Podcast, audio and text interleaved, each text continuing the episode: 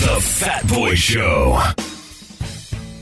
It's your number one station, RX Radio, playing you so much great music. We just heard from The Game with Hate It or Love It. Hmm? What's not to hate? What's not to love? There's plenty of things. It's up to you to decide which is which. Well, I think when it comes to this particular issue that we're going to talk about next, it seems pretty straightforward. There's everything to hate about it and nothing to love. Good morning. Welcome to the Fat Boy Show.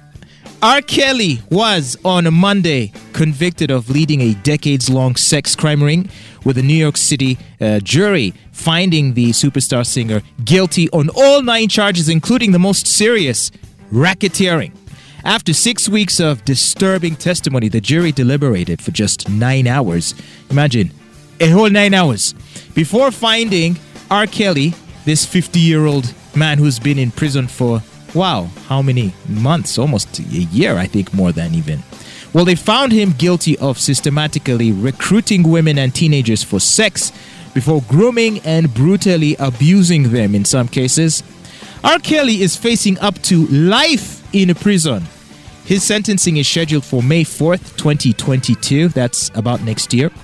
And uh, to convict uh, R. Kelly on the most serious charge of racketeering, the jurors had to find him guilty of at least two of the 14 predicate acts. Uh, these are crimes that are elemental to the wider pattern of illegal wrongdoing. And here is where it gets to, into those legal technicalities that even I am not so certain about.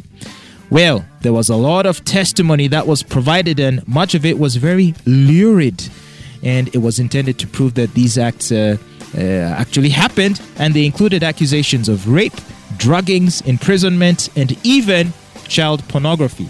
At least on that last one, it's undeniable. I mean, since 2001, you know, we've all been sort of making fun of that weird video of his that came out in which he can clearly be seen to be uh, performing a sexual act on someone who we know at the time was a minor. So the jury of five women and seven men found that uh, all but two of the acts had been proven.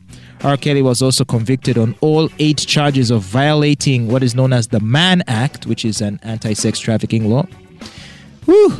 So he might get life in prison. We'll find out when uh, you know they hand him his sentence in May of next year. But he has been found guilty on all counts. Uh-oh. How does that make you feel, Olive? Uh, I'm sure you, like me and a lot of people, are R. Kelly fans, musically anyway. Yes, musically, that was my guy. But right now, I don't know what I feel about the person behind the music. Wow. Well, I mean, his music was always very suggestive. I mean, like, let's be honest, mostly he was singing about sex and having fun with girls, women, and mm, what have mm. you. Uh, although his music never really explicitly described any acts the with things, yeah, like with he a wouldn't, minor. He wouldn't go to describe the things he wants to do to someone. yes, it was very suggestive music, but mm-hmm. uh, very adult. Very um, adult. It's just that in his private life, he was sort of uh, crossing that line and really having dalliances with, you know, Minors. girls who are a bit too young. And he would hold them captive because some of these girls didn't really want to be there but he forced them to be there and at some point brainwashed them into staying. You remember that girl when the case had just come up? Whose parents were trying to get their daughters back, mm-hmm. and the girl didn't want to have any of that, and the parents but were arguing say, that she was brainwashed. Look, and I know it's a very, very sensitive subject, but I feel like a lot of nuance is lost and has been lost in this case uh, due to the sensitivity of the subject matter. And, you know, R. Kelly was asked at some point, okay, I think uh, before the matter went to court, he was asked, okay, so what is it with you and these teenage girls? And then he asked the interviewer, okay, by teenage, what, what do you mean, mean? exactly? Mm-hmm. And while people laughed at it, believing that it was a silly question, an obvious question, uh, to which there's an obvious answer, but really, R. Kelly's question was a sensible one because you know, in America, age of consent varies from state to state. Mm-hmm. And so if a teenager is anyone between 13 and 19, Mm-hmm. so, if uh, the alleged acts took place in a state where the age of consent is, let's say, 16, and the teenagers in question that he was having dalliances with were 16 and over, say between 16 and 19, is it the same as implying that he was uh, dealing with underage people uh, who might have been, say, 13 or 14. No, it wouldn't be the same. That's why it's not even mentioned here because I'm sure his uh, legal team would have tried to explore that line of thought. But I'm thinking most of these girls were in California. and I, I don't know because the, the because the statute you were mentioning about teenagers uh, that varies, I think it's mainly in the South, in states like Texas. I'm not sure, like, because there's so many states and the specific laws may vary in different ways across the different states. Um, but yeah, so in hearing about this case, I wasn't very sure, like, what standard Where? was being applied uh, in order to determine that uh, the accusers were were minors at the time that the alleged acts took place. Which, I'm, by the way, I'm not saying they were not. I think at least in one case was I'm certain. Uh, and of course, if we're to believe that he got married to Aaliyah, for which there are legal documents, it would seem Actually, like she's one of the accusers, even if she's dead. is she? She's one of the seven accusers. Wow. so, Speechless. where do you draw the line? And I've always found this to be the case with uh, famous people, right? Who they might accuse of such things. So, if you're a famous celebrity and you have some money, typically, Girls will th- throw themselves at you. exactly. So, I know it's it's one thing to like specifically go after look for young girls and try to entice them and pull them in. If you've got young girls banging on your door wanting to be with their favorite uh, superstar Artist, artist, and they seem to be willing to uh, behave in that fashion with you, uh, and, and then you go ahead and proceed to do so. Is it a clear cut case of, you know, because when we hear words like rape, um, you know, we're mostly thinking of instances where, you know, someone was someone. was forced. But you see, in their defense, um, the acts he used to do on these people, I think there was some sort of uh, S and M in play because th- there is a lurid uh, testimony I read, and he would make these people even eat their feces. Oops. You get while he recorded them and he was laughing at them. Well, well, well. That is uh, quite. You see? But can I ask you a question? Mm. So, is it a crime to ask someone to eat their feces and then they do it? Does It- that it- become your fault no, no. If they, they do do, they're not doing it. He is forcing them to do it. at gunpoint? No, like the way he used to treat them. You've you've seen. And to the- force how? no, like do it. You're in his house. You're not allowed to leave. You must do it. He's your master. They were his slaves, sex. And these girls could not call their parents to say, "Daddy, this man is making me do these If things." If you've watched that uh, documentary on Netflix, you will know that actually they were not allowed to get in touch with their families.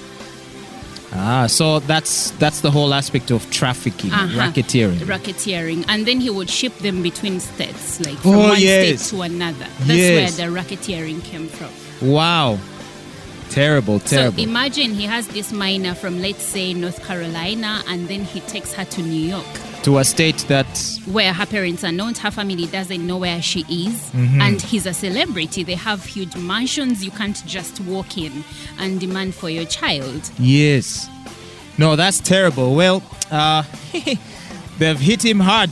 Uh, to be sure, they've hit him hard because, uh, yeah, guilty on all nine counts, and they think this will definitely lead to a life sentence. And one of his wives, his ex-wives, and the mother to I think four of his children, was one of uh, the witnesses. so, what are we to do with all of his music that we love? I don't know. You know, the song that keeps ringing in my mind is the song where he says, "When a when a woman has made up her mind, He's fed up. when a woman is fed up, there is nothing you can do about it." Yeah, yeah, it's yeah. more like he understood women and respected them, and yet he was doing the opposite. Meanwhile, some of his accusers are men, two men.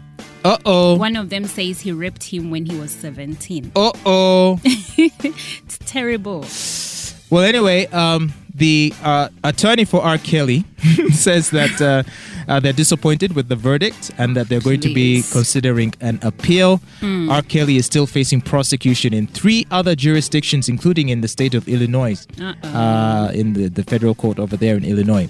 So uh, the man is in a big, big trouble. He's gonna spend the rest of his life in jail, no doubt. If only he had to spend there close to a year when he was denied bail. Wow. How about now that the jury, meanwhile, the jury had seven men.